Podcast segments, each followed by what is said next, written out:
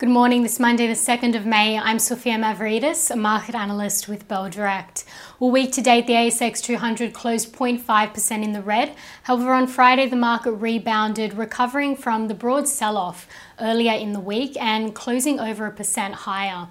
All industry sectors posted gains, although the tech sector declined the most overall last week. On Friday, tech regained some of those losses and was the best performing sector, managing to lift 2.25% at the close.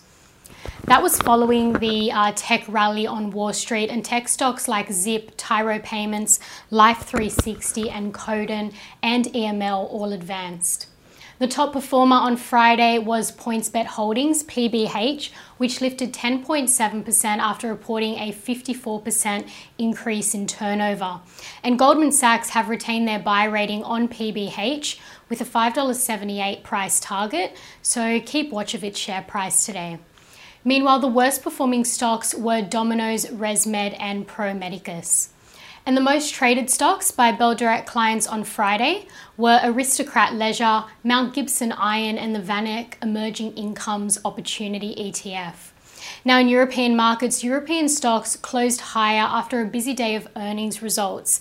Meanwhile, Eurozone inflation hit a record high in April for the sixth month in a row. Annual inflation in Europe reached 7.5%, while GDP grew 5% year on year.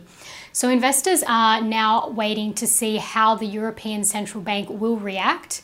And over in the US, there was a broad sell off on Wall Street with all three major benchmarks falling. Uh, this follows a number of headwinds, including the Fed, uh, the Fed's monetary tightening, rising inflation and interest rates, the ongoing concerns around the Ukraine war, and COVID cases in China, which continue to rise. And these factors have all played a part.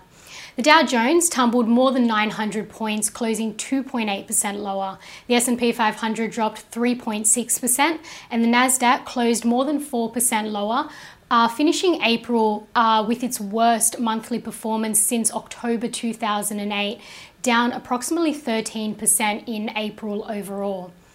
Now, looking to the day ahead, following US equities, the SPI futures are suggesting the local market will fall 1.27% at the open this morning.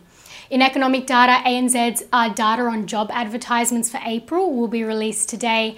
And today, investors will be trading cautiously with the expectation of an interest rate hike tomorrow when the RBA meets. In commodities, oil prices are trading lower amid supply disruptions and the demand slowdown in China. So, stocks such as Santos, STO, and Woodside Petroleum, WPL, will be on watch.